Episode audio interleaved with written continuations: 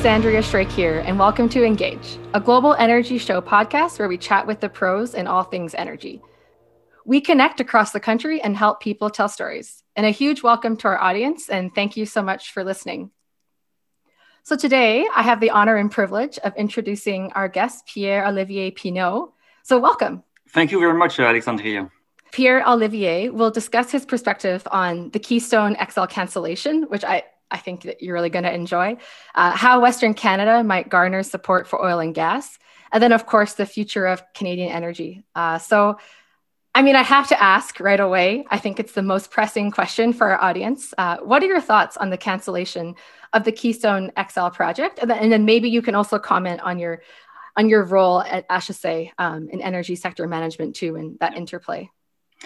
Well, I was I was actually surprised that Biden canceled the Keystone XL. I thought he wouldn't bother coming back uh, on the permit that was provided by President Trump, uh, because I thought, you know, yes, there were debates in, in the U.S., but uh, but you know, it, it wasn't a big issue during the campaign, and most people, you know, didn't think about that. But it seems that the promise was made that um, that it would be canceled, and Biden wanted to to you know, please his base um, and did cancel the presidential permit.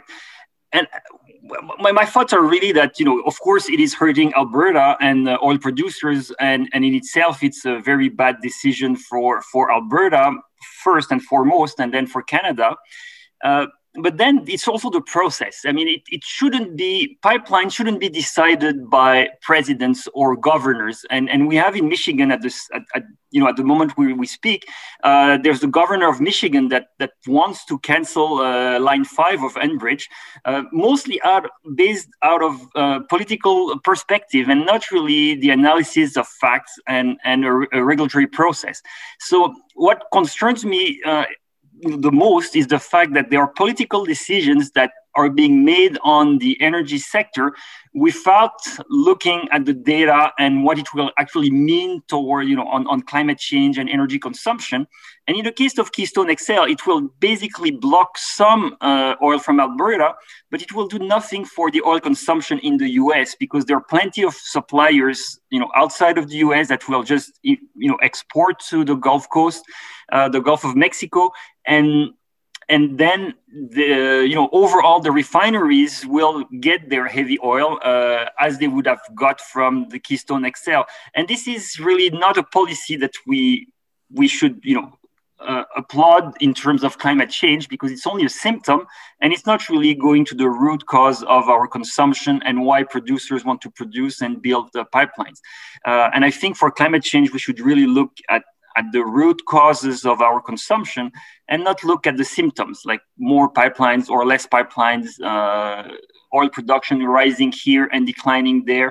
That's these are the things that you know people seem to relate a lot on, but it's not really um, it's not really what causing the oil production overall.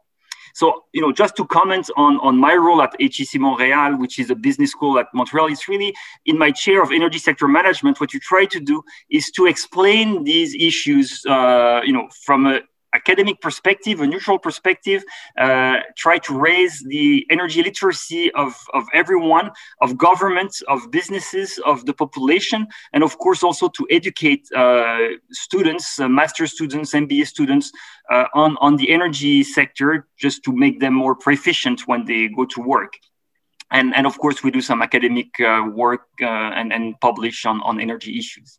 Yeah, thanks so much for that summary. And I guess I always love hearing your perspective when you've presented, just because I think you offer such a unique take, like being in, kind of in the heart of Eastern Canada, uh, but then also having such a deep understanding of kind of Western Canadian or specifically oil and gas issues. And uh, that's really invaluable. I always wonder what, of course, other people with different perspectives are thinking. And my perception is that your view is likely in contradiction to how Western Canada, I have that in quotes, perceives Eastern Canada to think. Uh, what, what do you think drives your view?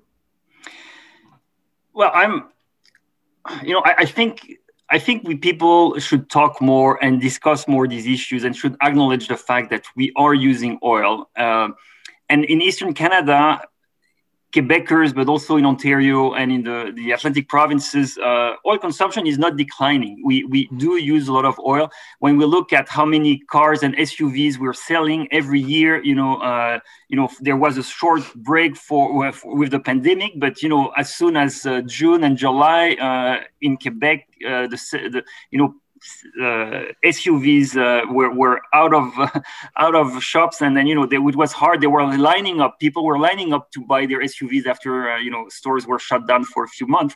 So we need to reconcile the fact that we do use oil with the fact that we need to fight climate change, and and you know maybe it's because you know like everywhere we we've seen too many hollywood movies where there are the good ones and the bad ones and uh, when and then we want to be of course you know in the good one you know the, we want to be the good guys and of course we need some bad guys. And then the bad guys we have, we very quickly paint the, the oil producers as the bad guys um, because too many people see the world in black and white and, and that's that's what we are trying to well i'm trying to to work against um, just to say that you know there's not only an oil production uh, issue there's an oil consumption issue.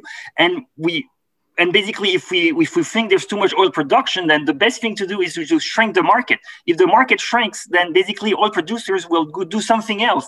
They'll do they'll go in other sectors. Now they see the forecast and they see the, the, the, the, oil consumption growing across the world. They see some opportunities and they say, well, if I'm not taking that opportunity, someone else will. So so basically what we should work hard on is to you know make the market shrink for oil and that will basically lead investors to other sectors and that's what we're not doing so i'm actually upset about people who just want to find the bad guys and say well they're the bad guys they're producing oil and they're building pipelines without realizing that you know their neighbors themselves or everyone around and the people they vote for just allow more suvs on the roads uh, don't invest in public transit uh, don't want to have a, you know higher carbon taxes and fuel taxes. That's what we need to have. We need to actually be much more rigorous in how we consume oil and energy in general. Even electricity, even if it's renewable electricity, we need to be much more efficient in our, in our consumption. So this is the real fight.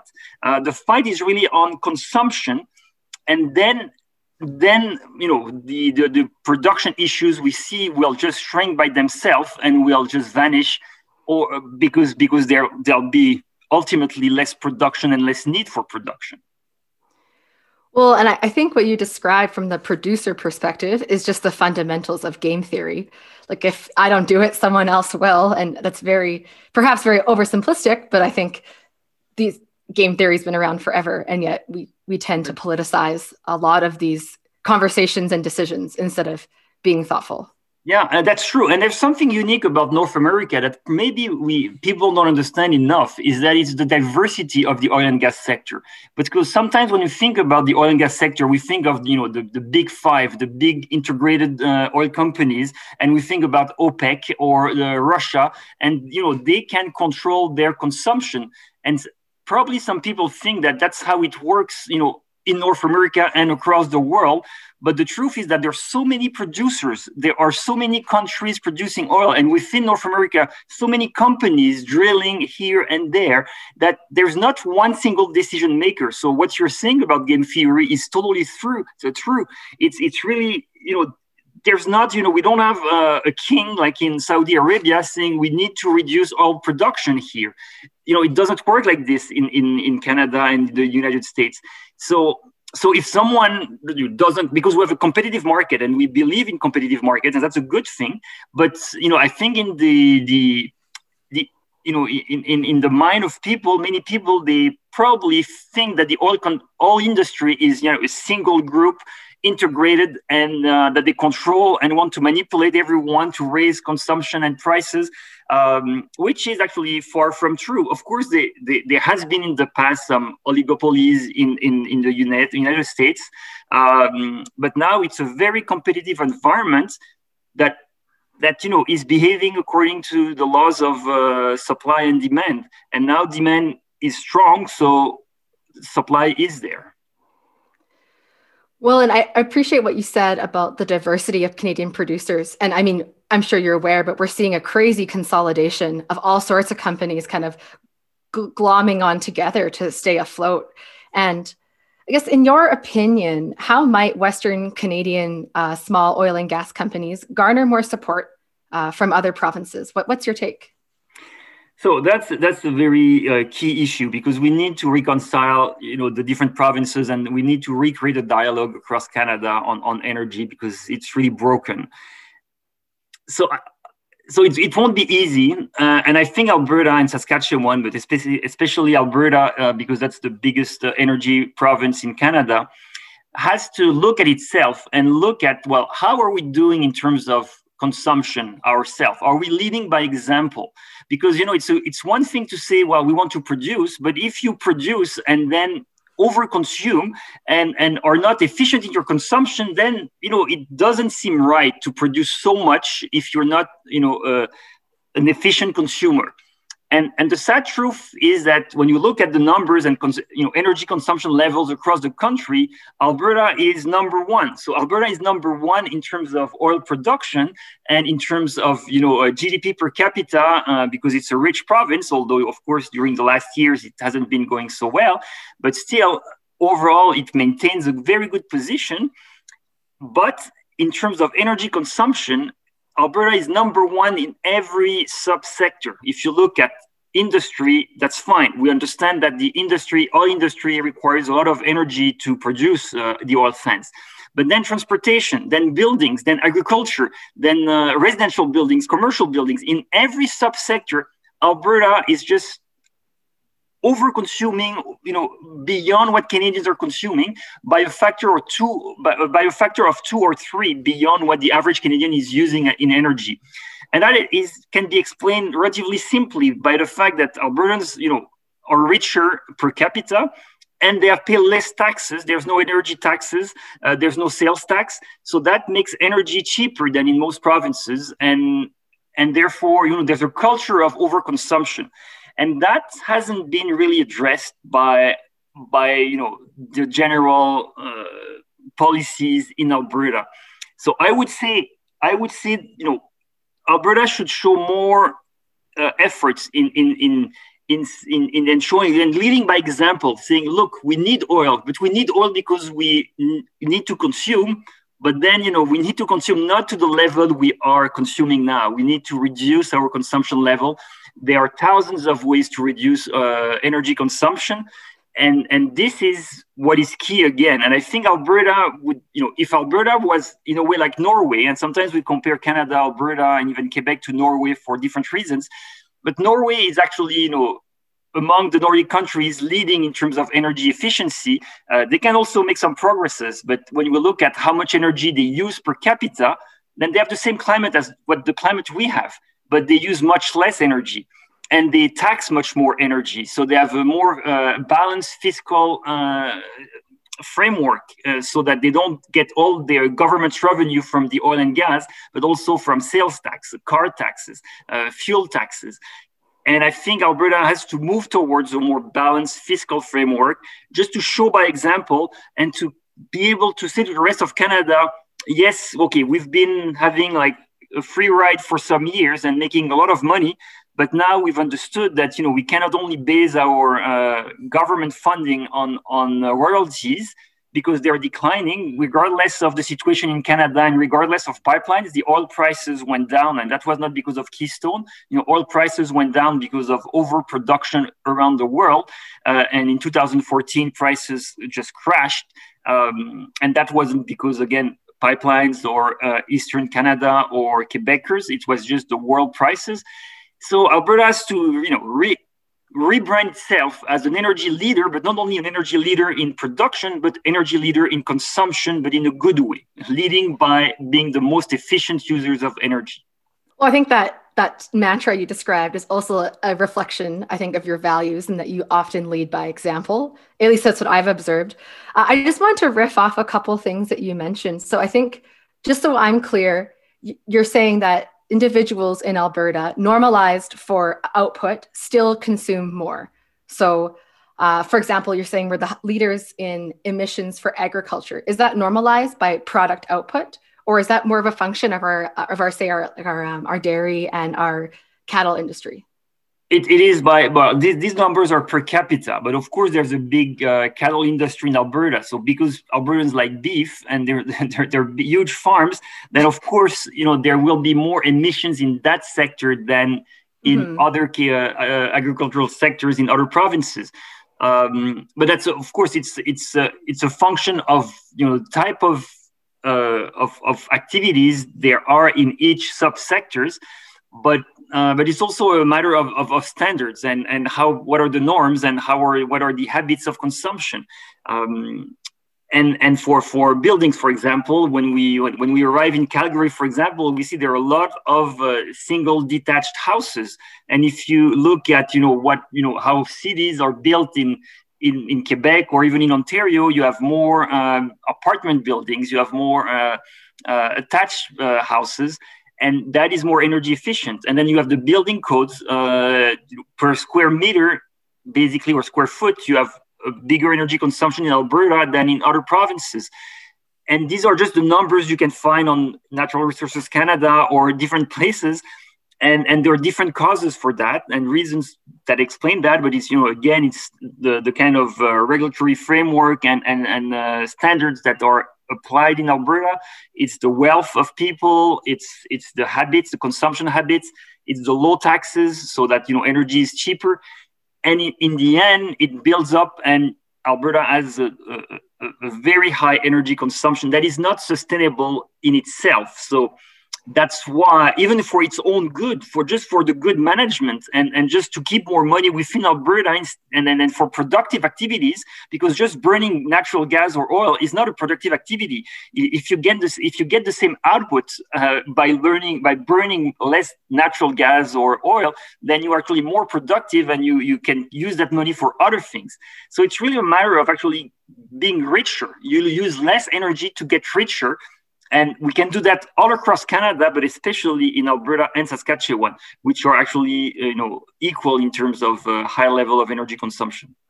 Yeah, I, I, think I know the exact data set you're looking at, and when you normalize across all sorts of sectors, get there. Alberta and Saskatchewan, from an individual perspective, consume significantly to heat homes, uh, as as well as for individual fuel. And I I really liked what you said before about how we have this kind of myriad of energy companies uh, that don't aren't aligned on the same mandate. And I think to comment on how you perceive areas for Alberta's improvement, you almost there's a heavy industry component to reduce our our emissions, let's say per output of GDP, uh, but then also the individual side. So I mean that's uh, it's not impossible, but it's an incredibly complex arena to try and get everyone on side to reduce emissions, especially when there isn't always a regulatory framework that incentivizes that. And I guess just to pivot to your comment on Norway, I love that people quote Norway selectively. Like when they want to comment on how green Norway is, they tout their amazing electric vehicles. Uh, but then, of course, you're maybe person who wants to poo poo that idea. They comment on how it's funded by Norway's incredible oil wealth. And I, I just think this, the selective uh, quoting of Norway is one of my favorite things to watch in, uh, in, in politics or in these types of discussions. True, that's true. But you know, in Norway, they tax a lot their uh, cars. So basically, if they sell a lot of EVs, it's because they they, they remove the, the sales tax on the EVs. But if you buy a regular car, then you know you pay basically twice the price of the car of or the SUV because it's so heavily taxed. So you know, the EVs are subsidized not because of the direct wealth from oil, but because they actually tax so heavily the other uh, vehicles that they appear cheaper to uh, to buyers. So it's true they're rich, but they also have good policies, and they they may be rich and very rich because of these good, good policies, not only because they have lots of oil. That's an excellent point, and that money that they had earned from fossil fuels was invested and saved on behalf of the nation. That aside, I suppose what might uh, these individual companies, you describe the heavy industry emissions, what can they do? well it's like everyone what can we do we can lead we can we can try to to you know improve our activities and then look for energy productivity gains in what we're doing um, we we can also you know make sure that you know we the, the kind of discourse we want to hear we can fund that and uh, and you know contribute to uh, industry associations that you know do some some public take some public positions um, to actually promote the interest of, of everyone of the their their interest but the interest of the society. Uh, and they need to realize also that the world is gradually shifting. You know we no, even though I think we don't fight climate change as quickly and as as, as intensively as we should, uh, we are increasingly working toward uh, you know working against climate change. So they should realize that yes, the world is slowly shifting. Technologies are shifting. Electric cars are gaining uh, momentum. Uh, GM, you know, announced that they wouldn't produce um, internal combustion engine uh, after uh, 2035. So things are evolving so they should realize that yes there is a market now but things are evolving. We need to improve to make sure that they they can produce as long as they can but they can also think about the plan b and make sure overall the society is working well. But there are so there are so many regulations that should actually ask for to gain this kind of social license that we've been mentioning a lot these last years. And to gain the social license they need to be able to show that they're doing everything they can to reduce their environmental impact, that they're supporting uh, a more efficient use of energy. And in order to get that more efficient use of energy, it has to go through prices. You know, we mentioned that. Well, I mentioned that I I, I like uh, competitive markets, and I think we should be in a competitive market. But in our markets at these points, you know, there are many externalities that, and then pollution is not priced correctly. So we need to put a price on pollution. We need to acknowledge the fact that pollution cannot be free. We cannot just throw our garbage away and think nature will take care of it. We have to manage that, and we haven't managed proactively uh, pollution, uh, you know, as much as we should have. So basically, that's you know, it's it's a hard it's a hard uh, ask, but they, that's what they need to. Everyone needs to do that, and these companies they need to do that uh, to be to, to basically show they're good citizens. Yes, and I, I think that what I asked of you was an impossible question. Like Pierre Olivier, solve this entire energy interprovincial energy issues in a, in one statement. Uh, with that being said, I do have to poke the bear a little bit. And my understanding of the GM announcement was it's it's not that they said they're going to hard stop all combustion vehicles by 2035. Instead, it was a statement of direction. So I would argue that they're aspirational as opposed to an actual hard um, like board uh, bonus outcome tied uh, directive. That's what that's what I at least understood about their announcement. Yeah, possibly. And and I didn't look into fine details, but in any case, you know, announcement that you know relate to something in 15 years or 14 years now, they, we should take them with a grain of salt because you know it's you know things can change, uh, and and and and so know, we'll see what happens. But whatever happens with GM, the truth is that you know the technology and batteries and prices are coming down, so there will be more EVs. Uh, and and that's that's a good thing. It's a good thing although you know i would prefer people not to buy evs because i would prefer people not to buy cars and just to rent or or uh, you know borrow cars or and and you know car sharing i think is the future of car uh, and the future of, of our societies because we spend too much on on vehicles. Uh, but regardless of you know how we own these these vehicles there there will be more evs and that will be good. And with you know even without climate change there would be more evs now because they're more efficient. You're absolutely right. I just had to poke a hole because i know that we have a good relationship uh, and I, I suppose too i've seen a lot of local exploration and production companies have also aspirational announcements similar to ge and I, I suppose what i or sorry gm would just love to see more positive media for companies that are trying to do to do right uh, in that in that space, and they just frankly don't get it. Regardless, uh, one of my favorite stories about you, or just I guess experiences getting to know you, is that like you said, you you practice what you preach, or you lead by example, in that you don't own a car, you didn't own a cell phone until the pandemic. Uh, often I'll hear, oh, that's easy for Pierre Olivier. He doesn't have children. I'm like, well, actually, he does. Uh, and he's constantly outside. And you also have a very successful career at HEC as the chair of ener- energy sector management. uh, and you're just so engaged in this dialogue, given that we're, especially now that we're chatting. Um, you get a lot done with a very low carbon footprint. Why did you make this lifestyle decision, or what, what's motivating you? And was there someone in particular that got you on this path?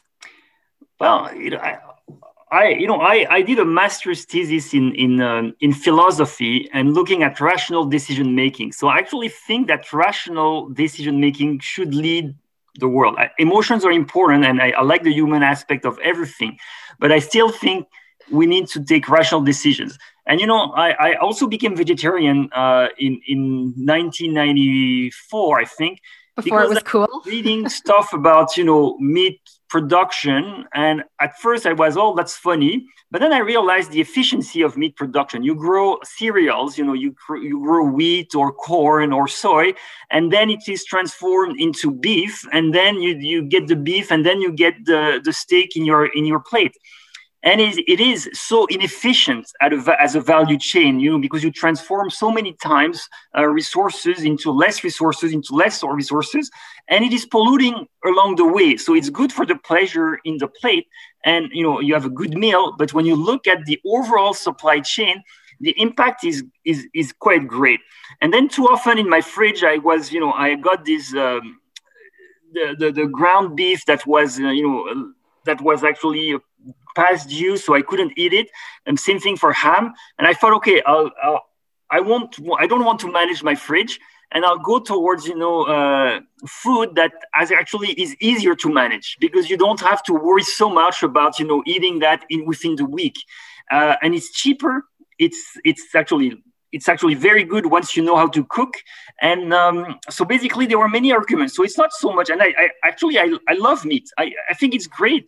It's I think it's good but it has a big environmental impact. It's more expensive, um, and it's more management. So, so I thought, no, you know, I, I need to understand that there are these impacts. And I'm not saying everyone should be vegetarian. I'm just saying that everyone should reduce its meat consumption because it has, it has too big of an impact on the environment. And we're not paying again for the whole pollution that these, um, that, you know, this impact is creating. So for that for cars same thing for cars. It's so expensive. It's the second uh, it's uh, people you know household have record debt level now. You know, they, they they purchase houses and get big loans for that. And then the second sector where they go into debt is because of their cars and that costs a lot. And then it's it's not worry free you know you need to take maintain your car you need to change tires you need to change uh, fuel or, or, oil so many things. And i didn't want to bother for that um, so i thought wait when i need a car i'll rent it. And when i don't then I, it won't be in my driveway. So i don't need to think about my car. So it's really actually out of convenience for myself because there's now it's so easy to rent. It's so easy to uh, with the car sharing companies to actually get a car so it's just better and and you know as you get older sometimes with uh, with kids and and also you know when you have a good salary it's too easy to sit on your car and don't do enough sport because you're you know you, you're not you're just too busy to take the time to actually do sport so i thought if i don't have a car I will walk more because I will walk to work. I will walk to the bus stop. I will walk to uh, the car rental uh, location.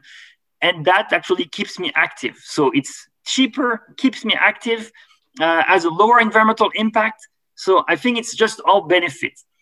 And the sad thing about you know car ownership is that people sometimes they say I need a car because I need to travel from A to B, but that's not the reason why people buy car. It's really because of, of you know social pressure, the image you need, some safety reasons that you know you feel safer in a car, which sometimes is totally true but it's it's you know cars are not safer than buses or or cycling. Um, so overall you know it's risk management. No one in terms of risk management would say you be in a car because that's safer. You know from an overall perspective it is not safer than other transportation mode. So from a rational perspective car car ownership is just something that we should just go beyond.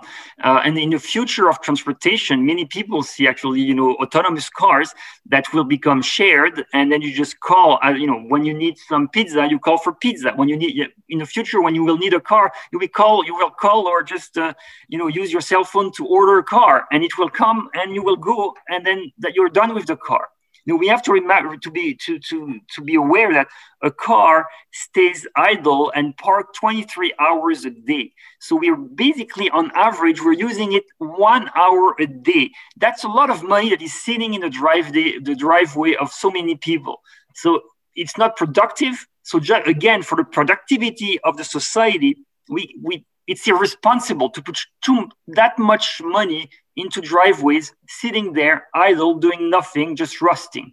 And and uh, so it, so it's really because of my for my personal wellness i decided not to have cars not to own uh, not to eat meat and uh, cell phones i didn't need one but i got one because uh, it was easier to communicate with my kids. So so i decided okay i'll get a cell phone well, thanks for sharing your perspective. And of course, living in it's minus 40 outside right now in Calgary, where I'm sitting.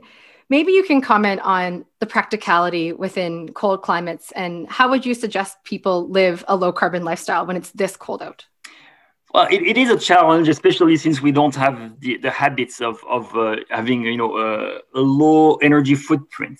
Um, so so you know in terms of buildings there's a lot to do in terms of uh, the thermal envelope of buildings. So of course we need heating now but in the future we should aim for much less heating because we would have like much more efficient houses and buildings in general. You know there are now now there are norms towards you know passive houses where you basically have no active heating systems in these houses and they are fit for cold climates uh, so it's not an issue of a cold climate. You, of course, you need to design these buildings in a different way. And when it's minus 40, you, you may have some, you know, uh, minor heating for these periods of time, but it's not minus 40, you know, all winter long. You know, it's we have a few days, a few hours of, of cold. And, and um, so you can have these like electric heaters for you know the few hours or the few days during the winter for which you need additional heating um, but that's so that's the first thing is is is buildings, and of course, well, and then the second thing is uh, transportation. So we need to organize transportation in a way that we don't we can share more. And um, and of course with the pandemic it's not, it wouldn't be very popular to do you know uh, uh, to share cars as much as we could. But you know the pandemic won't last forever. And even if you even during the pandemic you know i'm using a car sharing company in montreal and that's fine. You know, you you can uh, sanitize the um, everything in the car before you get in, and and then it's it's safe. Uh, you wear your mask, you you wear gloves if you want, and you get the car and you do it. And you know, uh, public health never said that you shouldn't go into these uh, car sharing cars because they're as safe as any car. So so there are ways to get go around you can uh, car sharing carpooling uh, these are the this is the way to go you know when you look at the number of vehicles you know in driveways and on streets that are parked and you could cut half of these uh, vehicles and if they were available with your cell phone you know you, you would look on a platform like a uber type platform or airbnb and say where's the car that i want to, to use? Um, and you would look where are available cars? There's one available then you take it and, and you and you uh, off you go or you can use a uber uh, and then you know the driver would come to you. So now there's so many ways not to own a car and that would really cut uh, emissions and energy consumption by a huge amount very quickly. Now for buildings it you know it takes it will take longer but uh, you know over 20 years definitely we can have you know uh, buildings that are that have cut their energy consumption by 80%. Germany, which is not as cold as Canada, but is not a you know is not a, a warm climate. Germany aims at minus 80% in of energy consumption in buildings by 2050. So they give them the, the next 30 years to cut their energy consumption by 80% in buildings. That can be done, and that's what we should aim aim for. Uh, because that's when we look at the world and, and the evolution of climate and the evolution of energy consumption, that's what we should do. And that leaves plenty of room for producers to produce during the next 20 years, 30 years.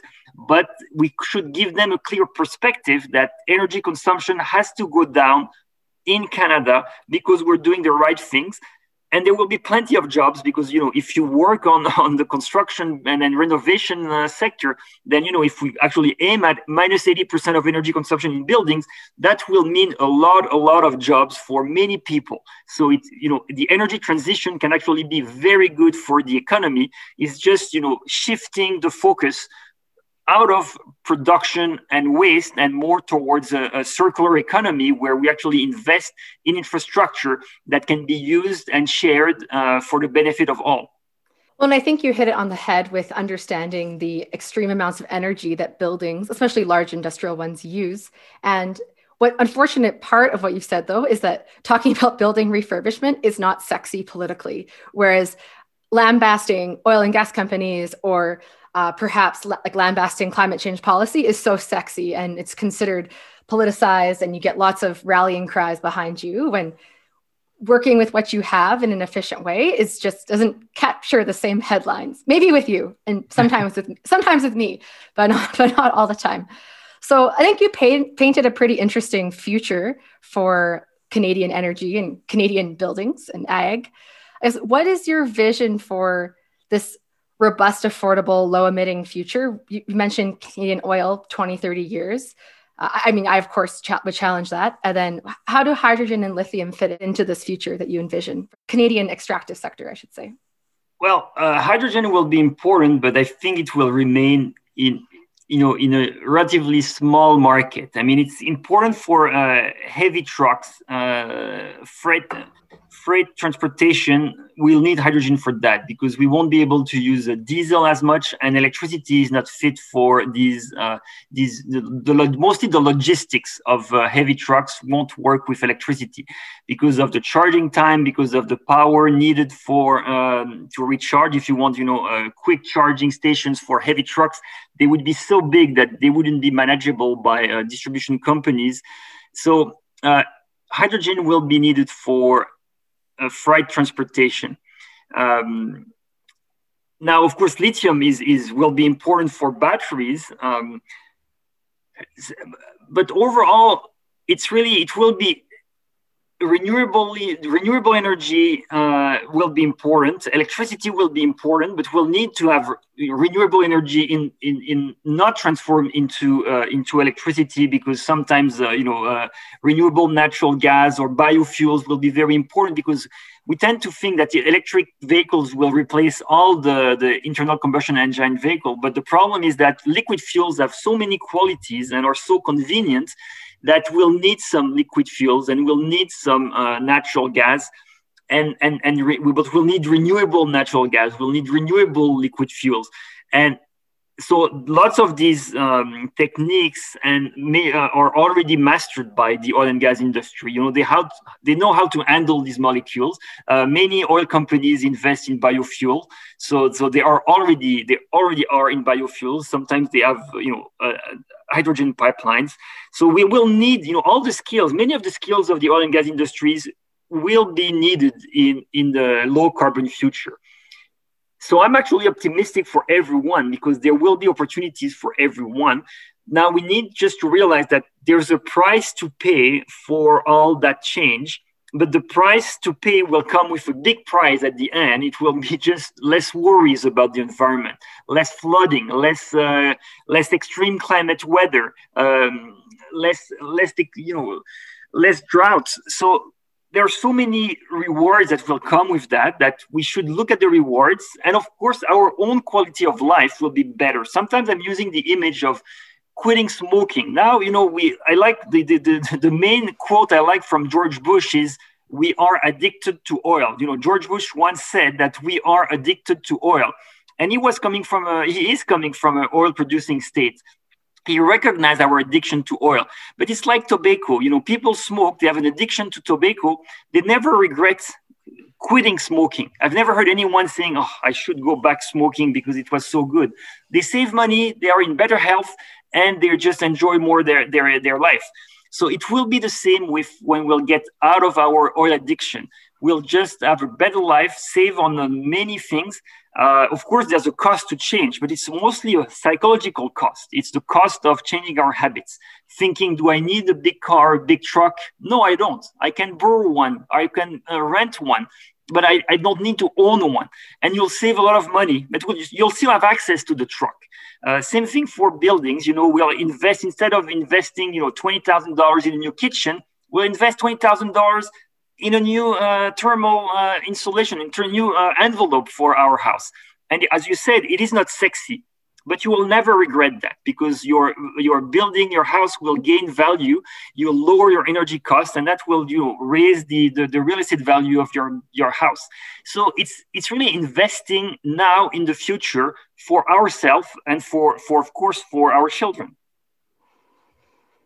well, th- yeah, thank you for sharing your perspective. I think uh, there's, of course, a myriad of alternative, I guess, timelines to what you have described. But I think that what you shared is, yeah, your honest assessment of how you see the, the future of our country. Uh, and I really, really appreciate it. It's been such an amazing pleasure to chat with you. Uh, any any closing remarks that you wanted to add before we we kick off? Well, I think, well, I just, I, um, the only last remark I say we should really ask our government and everyone to put more data outside and not just the production data, but the consumption data, the energy data, so that people see facts about the, the truth about energy across Canada and the gains we can make by doing the energy transition. So sometimes, you know, data are not sexy to, to actually uh, display and show, but uh, now, you know, there are many people doing nice graphs, nice analysis, uh, so we should raise the energy literacy of everyone, and, and that's part of so you know you were asking what can company do? You know, put more data outside so that people understand better uh, their own sector and and the energy sector. So that's very important because it's really through uh, learning that we actually, I think we will change and realize that all the benefits this change can bring to us. Thank you very much for having me, Alexandria. Yes, of course. It was, again, such a pleasure to chat with you. And I could not agree more. I am such an advocate for understanding complicated data sets and then how you can essentially just argue with yourself about that exact same data set, which I do all the time. Uh, so, to our audience, a huge thank you for listening in uh, to this conversation with Pierre Olivier and myself. And thank you for listening to the Global Energy Show Engage podcast. You can check us out at globalenergyshow.com for information about our conference. And if you like today's show, please like and subscribe. Cheers.